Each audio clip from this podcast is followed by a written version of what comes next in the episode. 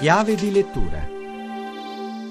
Buonasera da Alessandra Rauti a chiave di lettura, edito da Tra le righe e libri, Ricordati del fuoco, una biografia familiare a Casperia. Lo ha scritto Raffaello Masci, giornalista di lungo corso e firma storica del quotidiano La Stampa, un romanzo di ampio respiro, un omaggio a due donne coraggiose e tutto comincia nel 1826. Ascoltiamo Raffaello Masci. Tutto comincia nel 1826 e io racconto la storia della comunità di Casperia, che un tempo si chiamava Aspra,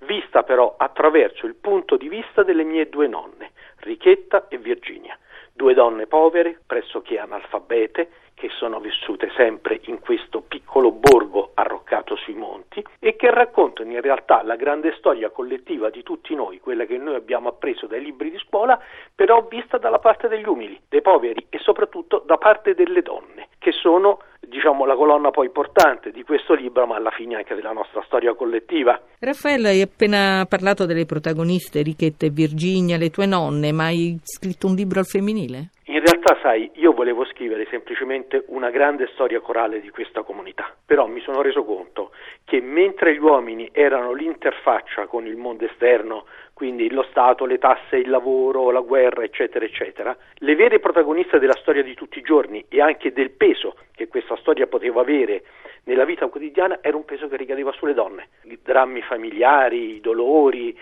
le dinamiche sentimentali, ma anche il tirare avanti l'economia domestica era tutta una cosa femminile. È per questo che ho pensato di raccontare questa storia dal punto di vista delle mie due nonne, che sono due donne appunto. Il sottotitolo recita una biografia familiare. Che cos'è esattamente questo libro e come nasce? Allora, è una biografia familiare nel senso che non è un romanzo e non è semplicemente un libro di memoria,